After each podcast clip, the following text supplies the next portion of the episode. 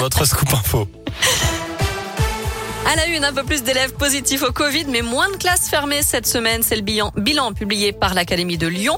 124 Covid ont été confirmés chez les enfants, 120 classes fermées, aucun cas chez les personnels des écoles et presque 17 000 tests salivaires ont été réalisés. C'est deux fois moins que la semaine précédente. Alors que le port du masque à l'école ne sera plus obligatoire à partir de lundi en Savoie et dans le Puy-de-Dôme, le monsieur vaccin du gouvernement Alain Fischer recommande de la prudence face à l'épidémie. Pour l'instant, il est raisonnable de maintenir les gestes barrières et l'utilisation du pass sanitaire. C'est ce qu'il a indiqué.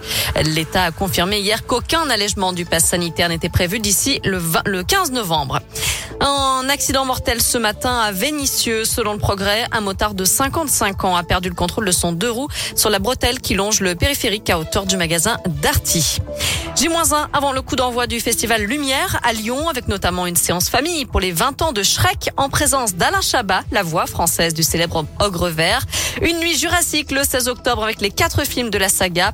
Un hommage sera bien sûr rendu à Bertrand Tavernier, le président de l'Institut Lumière décédé en mars dernier. Et puis c'est la réalisatrice Jane Campion qui recevra le prix Lumière.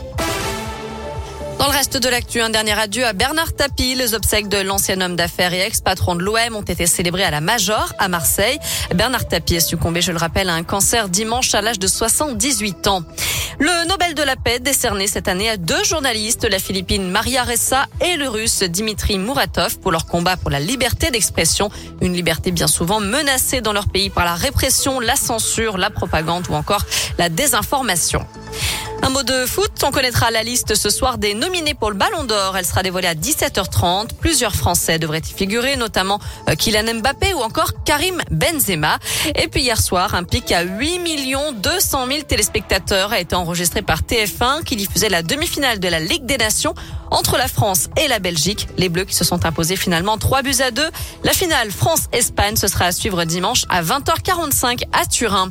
En attendant, il y a du rugby à suivre ce week-end puisque le Loup joue demain en top 14. C'est à 15h à Biarritz. Et puis il y aura du basket également avec la deuxième journée d'Euroleague. L'Asvel joue à Berlin à 20h ce soir. Enfin, ses fans l'attendaient avec impatience. Stromae fait son grand retour. Celui qui s'était mis en retrait de la scène depuis 2015 est annoncé au festival Rock en scène en août 2022. Mais cette fois-ci, pas question d'enchaîner les concerts à un rythme effréné. Ses précédentes tournées l'avaient conduit au repos forcé après une grosse fatigue physique et psychologique. Il ne s'en était d'ailleurs pas caché. Voilà, vous savez tout pour l'essentiel de l'actu. On jette un œil à la météo pour cet après-midi. Eh bien, visiblement, ça va rester un, peu, un petit peu gris quand même dans l'ensemble. On aura quelques éclaircies d'après Météo France, mais à mon avis, elles seront plutôt timides. Les températures sont comprises entre 13 et 16 degrés et normalement, ça devrait maintenir comme ça jusqu'à la fin du week-end.